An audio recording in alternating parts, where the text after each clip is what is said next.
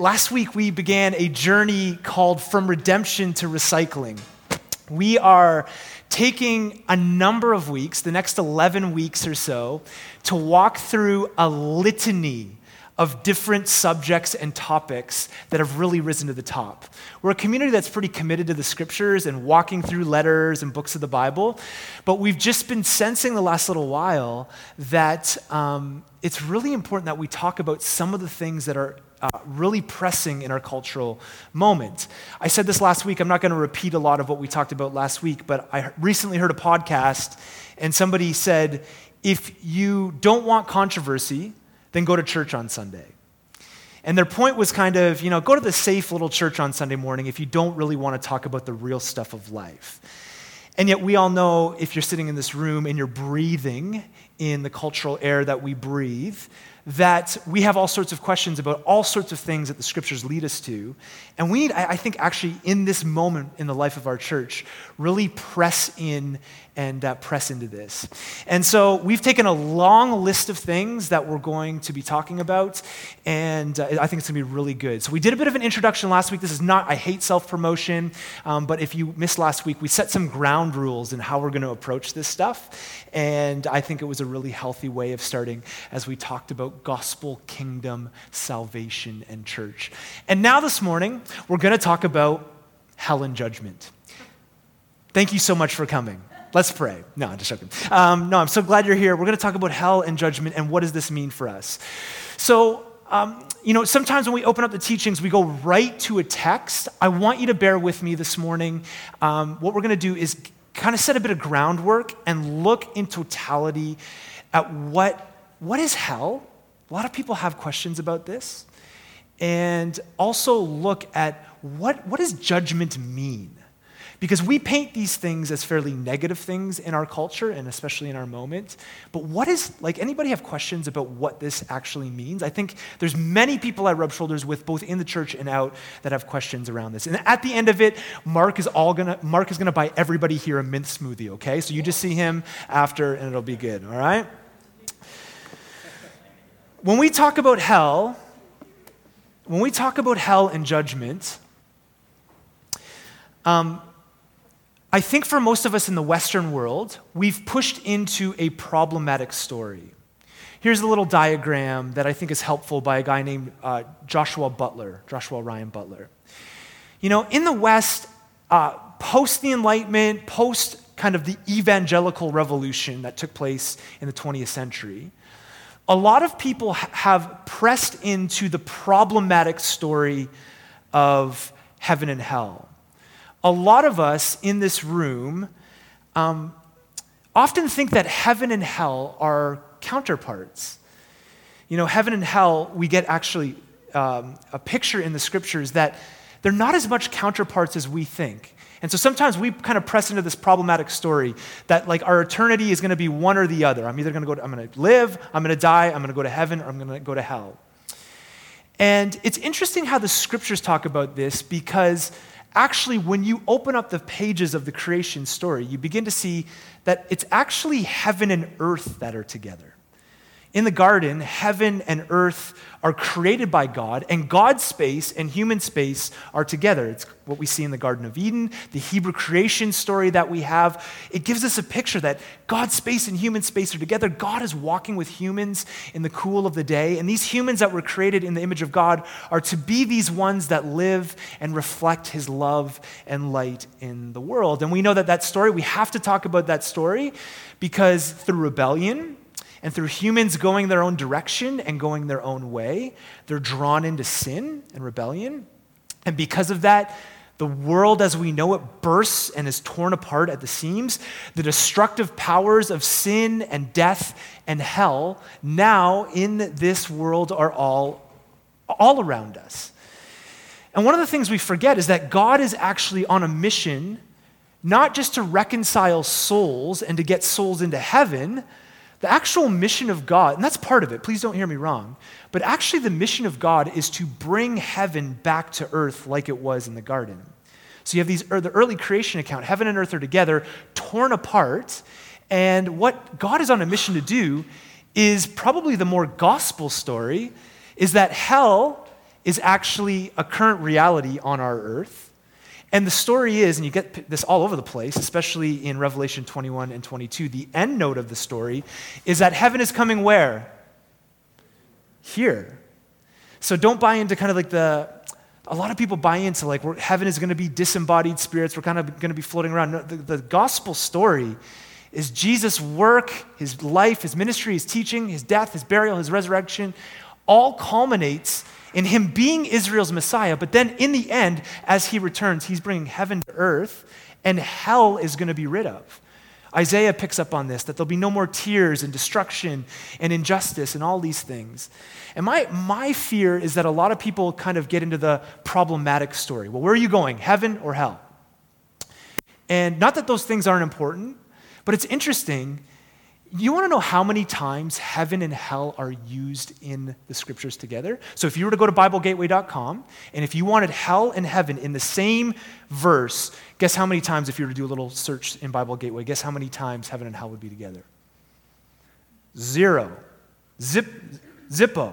Heaven and hell are not counterparts. Now, if you do the same study and same search with heaven and earth, you get just about 200 times. And so my, friends, when we talk about this, my hope is, is that we don't lose this story. We do not lose in our minds, in our hearts. As guys, as we sang these songs this morning, there is this anticipation that God's kingdom has been inaugurated, but God is on a mission to rid the world of injustice. And so you come into a contemporary church on a Sunday morning, so many great churches in this city and beyond. And you come in and you sing songs about God's love and how beautiful He is. And then at some point, people begin to deal and wrestle through their minds and, and wrestle in their minds and hearts with hell and judgment. Like we sing these beautiful songs, and then on the other side is does God have a sadistic side? Are there skeletons, you know, these skeletons that you eventually find when you begin following God? Are there skeletons in God's closet. And when we get to this particular subject, people think oftentimes they come to a position that God is not good or worthy of our trust because of this idea of hell. And I, I, get it. It's hard for a lot of people to wrap their minds around this. A guy named John Stuart Mill, he said this I would rather go to hell than to heaven with a God who sends people there. And I would say, I mean, if you rub shoulders with anybody outside the church, there are a lot of people that would kind of press into this same idea. And for a lot of people, it calls Christianity into question. So we sing about God's reckless love and his beauty and his mercy, and then we have this whole is this a skeleton in God's closet? I think the best way to do this for us and to come around the idea of hell is to ask a few counter questions. I think the best way, like, how can a loving, people will ask, how can a loving God send people to hell? What I want to do for a couple minutes is just push back, because I think this is actually the Jesus way, and this is a, really a way that Jesus did it. I just want to ask some questions back to that. Is that okay?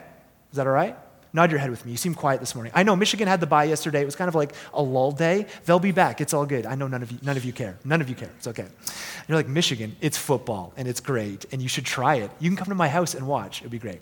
Um, let's ask a few questions back to this idea of how can a loving God send people to hell? Now, I'll just uh, say this. I want to give credit where credit is due. These are actually questions shaped by another guy. He's a Brit. His name is Andrew Wilson. So if you've heard this, you're like, hey, these are things that I've developed in what Andrew Wilson has asked when it comes to hell. So, how can a loving God send people to hell? The question back would be, what do you think hell is? Like, what do you think hell is, anyways? If I were to ask here for, if just hand out paper and pens and kind of do a little, um, little study and get you to scribble and draw, it would be interesting to see some of the things that we would write down if we talked about hell. I think for some of us, we would think of fire or torment.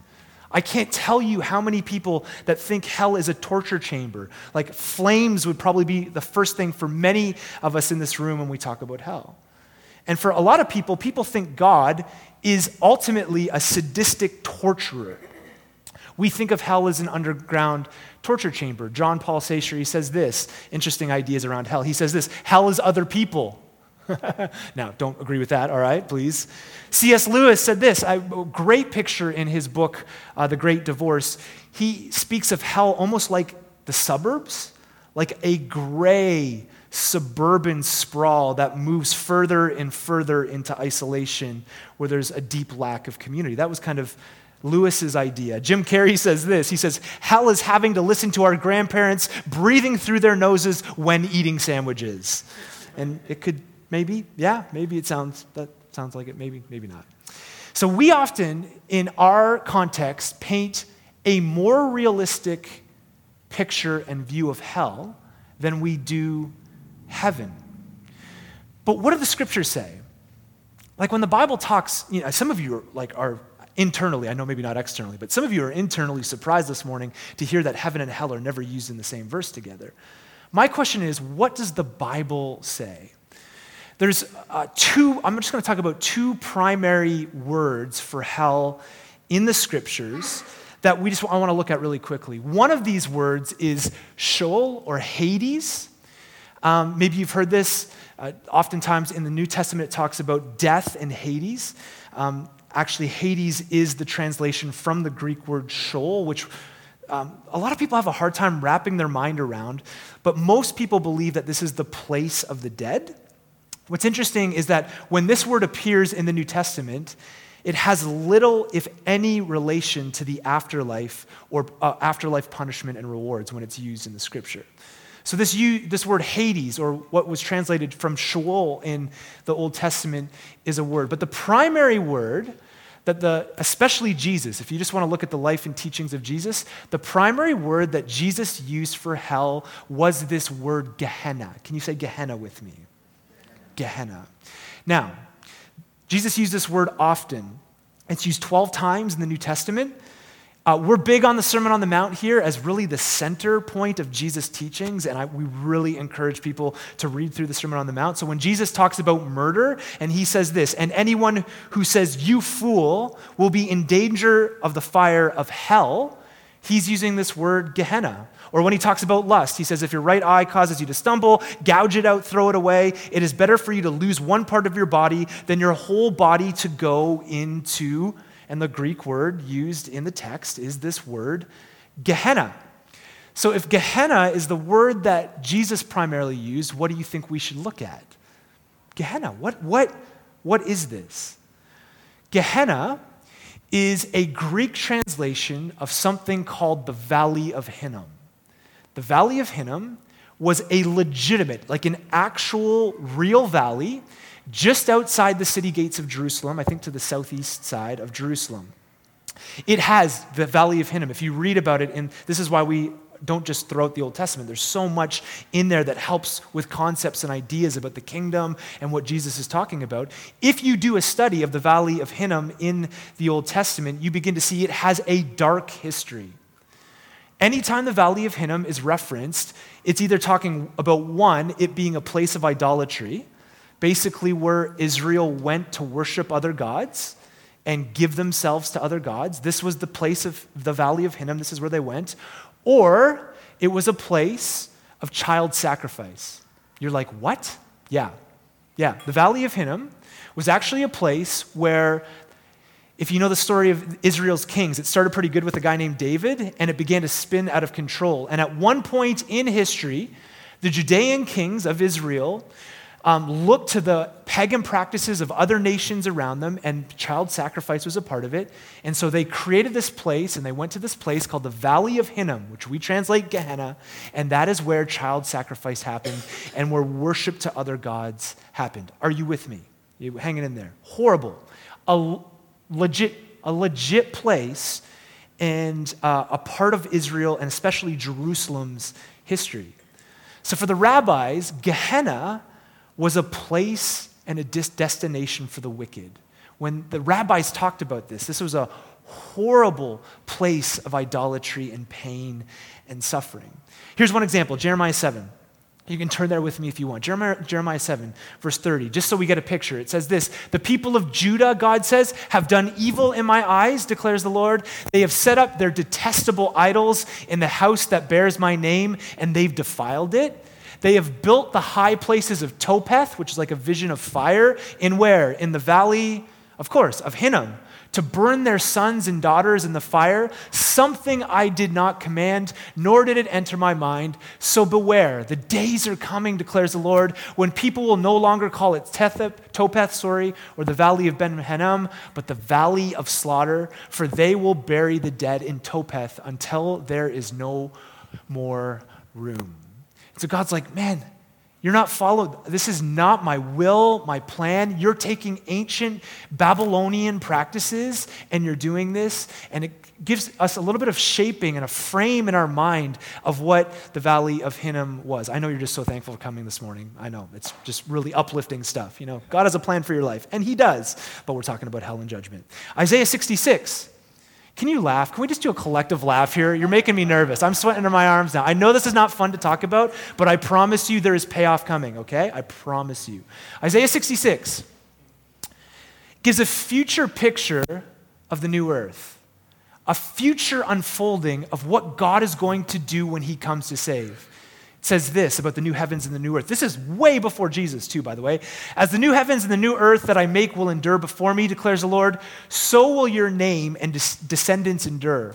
From one new moon to another, and from one Sabbath to another, all mankind will come and bow down before me, says the Lord. And they will go out and look on the dead bodies of those who rebelled against me. Some people are like, the Bible's really cool. You should read the Bible. I actually just started a journey with my 11 year old daughter reading through the Bible. And you just realize on page one, you get into some gnarly stuff. We got dead bodies here, just to remind you that the Bible is not all uh, clean and maybe as clean as we think. They will go out and look upon the dead bodies of those who rebelled against me. The worms that eat them will not die, the fire that burns them will not be quenched, and they will be loathsome to all of mankind.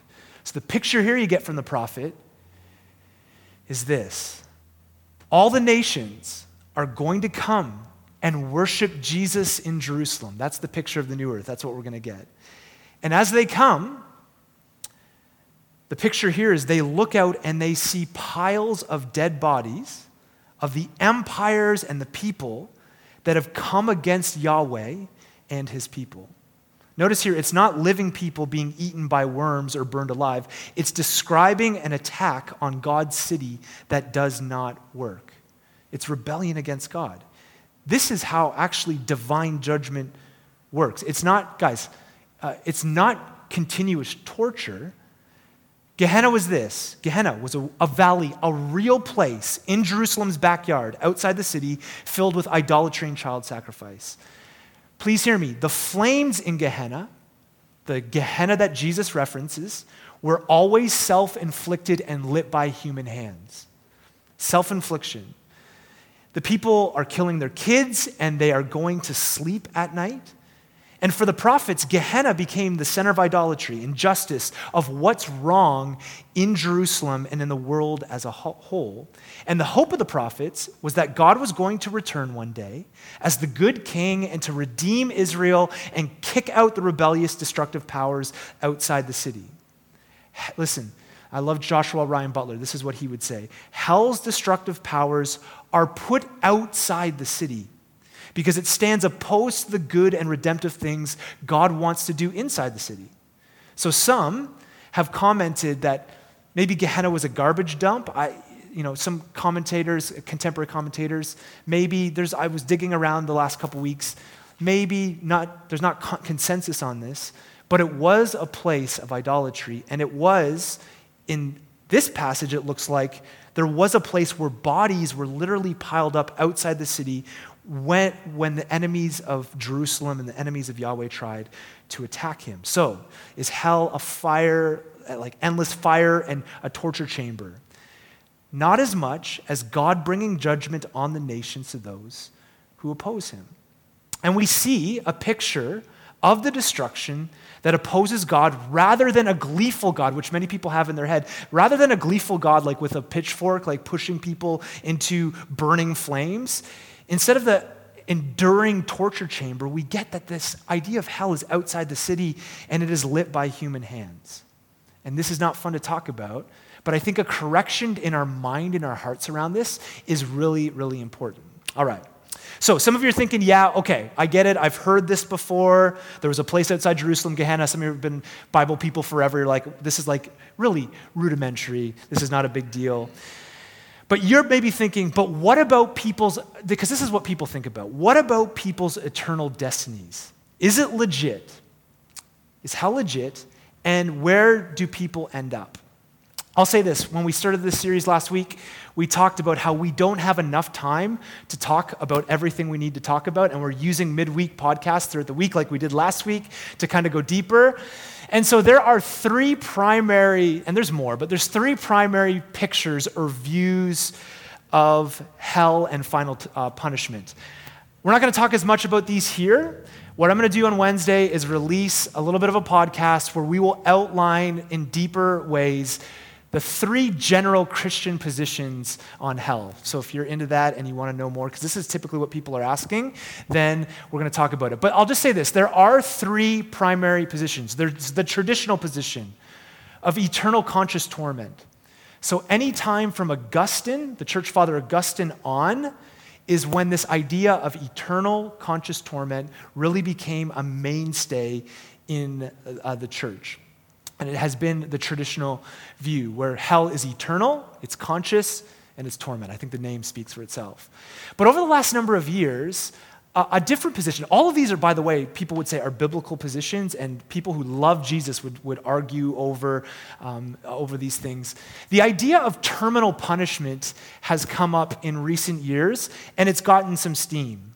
Uh, maybe you've heard it as annihilationism or conditional immortality. And it's basically the view that immortality, life forever, is a gift from God, and God will grant it only to those who meet his condition of being saved by grace and through faith in Jesus Christ.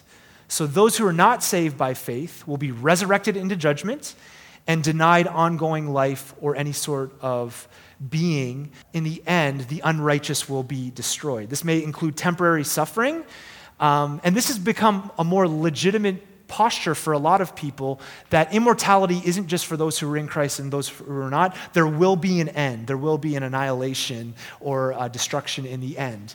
Um, I'll just say, I'm going to give you a little teaser. I think you should listen to the midweek podcast. People ask me this, where I stand with this all the time, and I'm really hesitant, but I'll say this. This is like a total radio teaser. Listen on Wednesday, and I'll share some of the differing things and some of the areas that I've changed in in this, because I actually think, um, not, not such a great teaser. I know in radio you're supposed to tease people, and after the break, you can listen to this. Um, I have begun to see that this idea of conditional immortality, when the Bible speaks of the wages of sin being death, death typically means death. Anyways, I'm probably giving it away. But, anyways. And then the third position is Christian universalism, which some buy into, where everyone, both the righteous and unrighteous, live forever. Um, and, but the, uh, the idea with this position is that there'll be universal reconciliation it believes that human beings will ultimately be saved and restored to relationship with God, and that there's some sort of purifying process in, in the process of all this. And Christians believe all of these, these things. And so we'll talk about these things more and give some more time to it because I think if you're uh, thinking and wrestling through it, I think it's really important. And a great book has come out the last little while by Zondervan called The Four Views. It's edited by a guy named uh, Preston Sprinkle, who's a really solid thinker, and uh, he gets people to argue from each of these positions. And I think, you know, wrestling through this is quite important. You with me? Hanging in there, nod your head. You okay? So, how could a loving God send people to hell? my question back would be what do you think hell is? It appears to me that it's, out, it's outside the city. It's a place outside of God's redeemed city. We're not leaning into a problematic story. We're leaning to the gospel story that says heaven is coming to earth, and all the hell that we see around us needs to be rid of. But the second question I would ask back, if somebody were to say, hey, how can a good and loving God send people to hell? I would ask this question back How could he not? How could he not? Now, please hang with me, brothers and sisters. But I think this ties into what our view of hell is. How could God not let what's happening in our world happen? How could He let evil roam his good creation forever. I'll just say this if God loves the world, as we see all over, it's dripping off the pages of Scripture, He's going to do whatever He can do to protect it. There's an, there's an idea in the Scripture that there will be a day when God will exile hell from earth. Have you guys thought about hell as exile? Because this is the big thing. I think now, as you read through from Genesis to Revelation, this has just lit up for me. Have you thought about hell as God's protection? We don't talk about this in our rational. So is God sending people and is he mad and he's he going to send people here and there? What if we thought of hell and the removal of this kind of thing from God's good planet as God protecting us? Because ultimately, think with me, this is what loving people do, right? So I have four young kids, and our house is a gong show. You should come over and hang out sometime. It's fun. And I love them very much.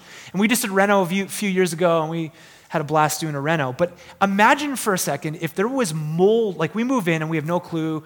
We didn't, this was a time where you didn't even do home inspections because the market was so hot. You weren't even, they wouldn't even have taken the, the bid if, if we did a home inspection. We move in and there is mold just all over the walls and closets of my kids' kids' bedrooms. As a good father, what do I do? Guys, I get, I get rid of the mold. I get rid of the mold. And this is what our good father, but God is going to rid the world of evil and injustice. Just like a gardener picks out the weeds, or just like if you had fresh bread and there was mold in it, you take it out. I think, go, go back to the diagram again. I think one of the things that, and Joshua Ryan Butler, he talks about this, that God's mission, and it's a play on words, God's mission is to get the hell out of earth. I love that. God's mission ultimate mission is to get the hell. You see what I did there? See what he did there? That's funny, no? Okay, maybe not. Tough crowd. You, t- put, you put hell and judgment on social media, and everybody's like quiet, and that's okay. God's on a mission to get the hell out of earth. And hell is a present reality. And God's going to bring heaven to earth and get the hell out of earth. And the vision of new creation is that heaven is coming here.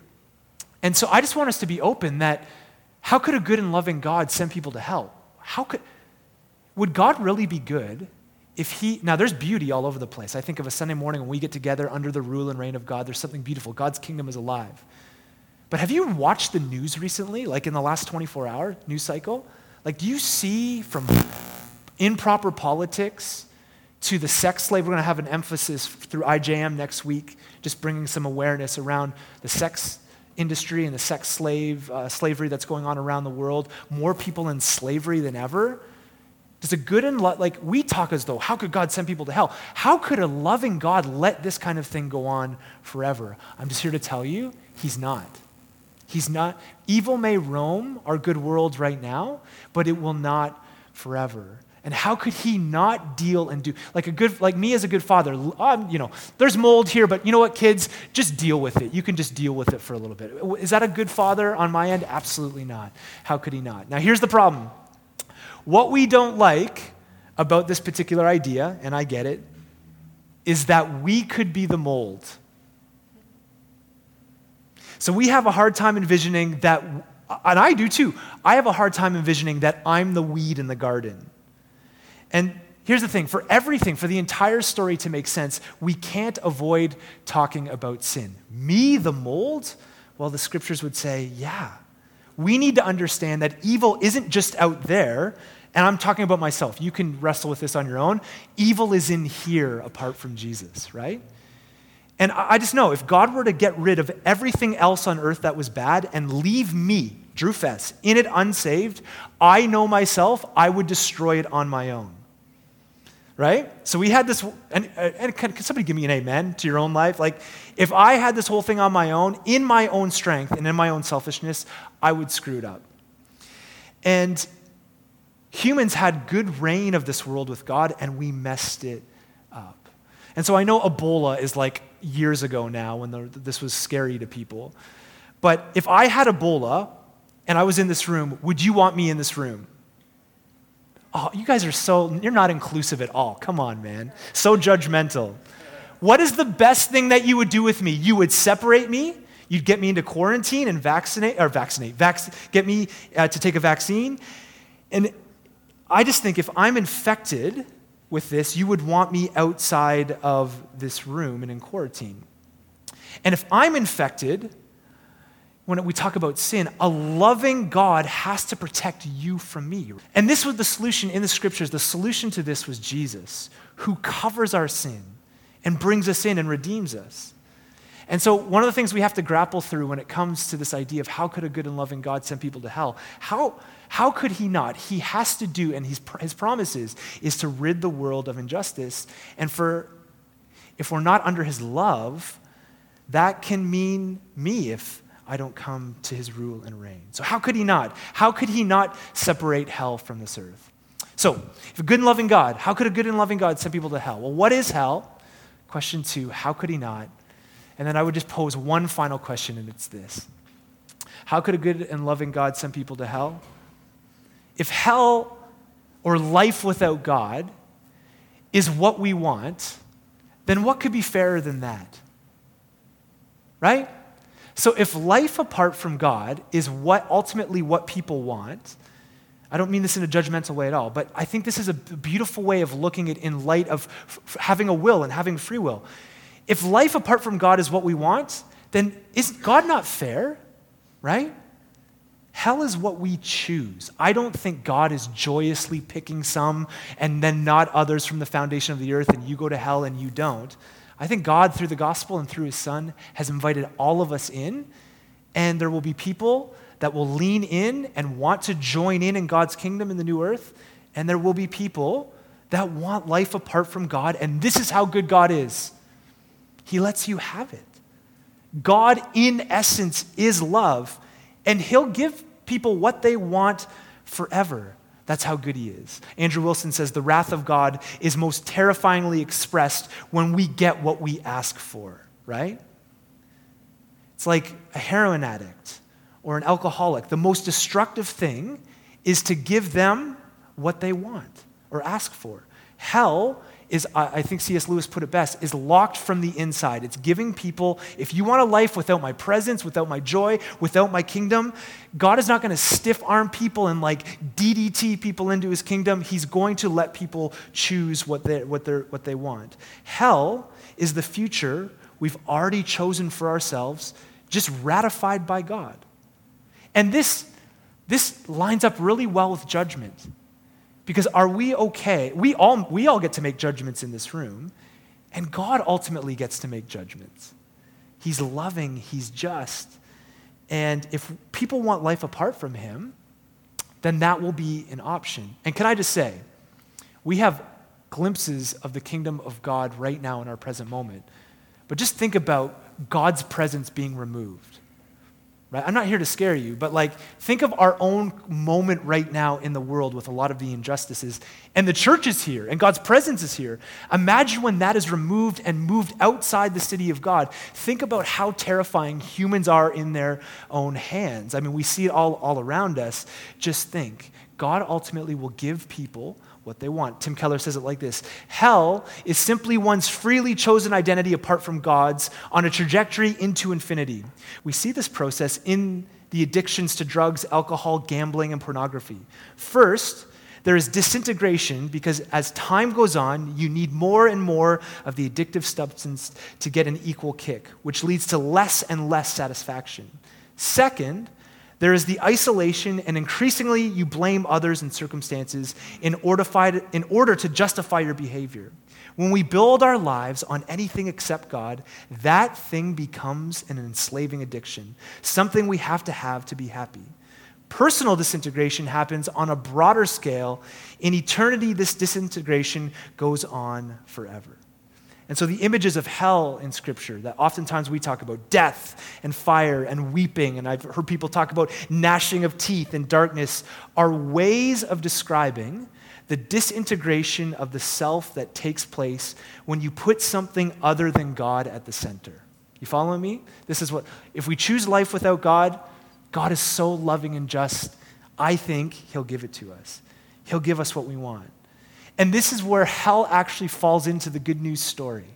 because God is not going to let evil roam our good cre- this good world forever. And hell is an eternity of being satisfied by me being handed over to what I ask for.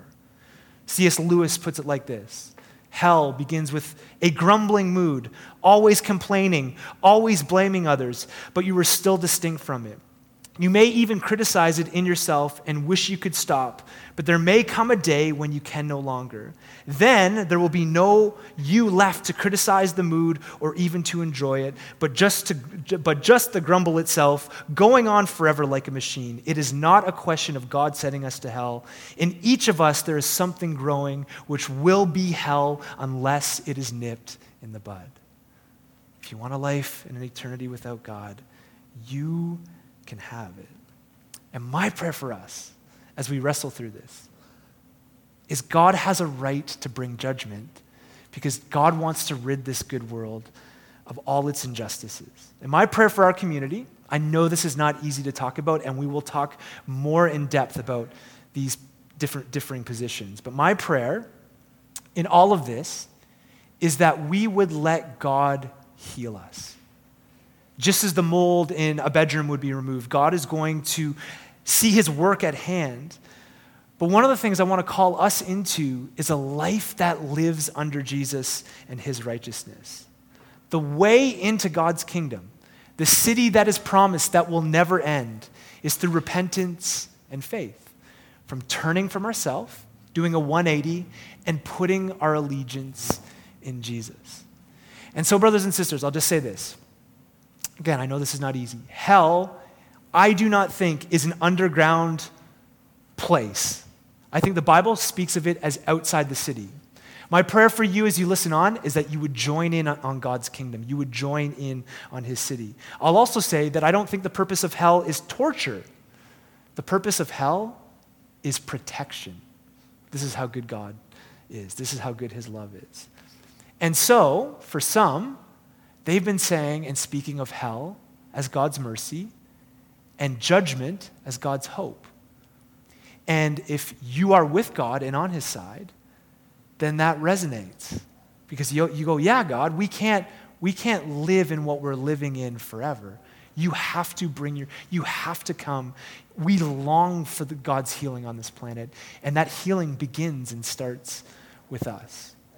And so somebody brings up, hey, you serve a God that's, you know, a little sadistic and just waiting to send people to a certain place. I would just push back and say, this is actually for the protection of God's people and the world. And you know, as we read the Psalms, I've been through this reading plan, reading the Psalms with Ava, and it's just interesting how the psalmists are always, they're just raw and real, speaking about God's protection and his life, even as Israel's enemies are coming against them. I'm just telling you the story. The telos of this whole thing is that this day, that day will end. There will be no more enemies. There will no, be no more sin crouching at our door. God is going to renew this world. And this is what we got to keep at the center. You with me?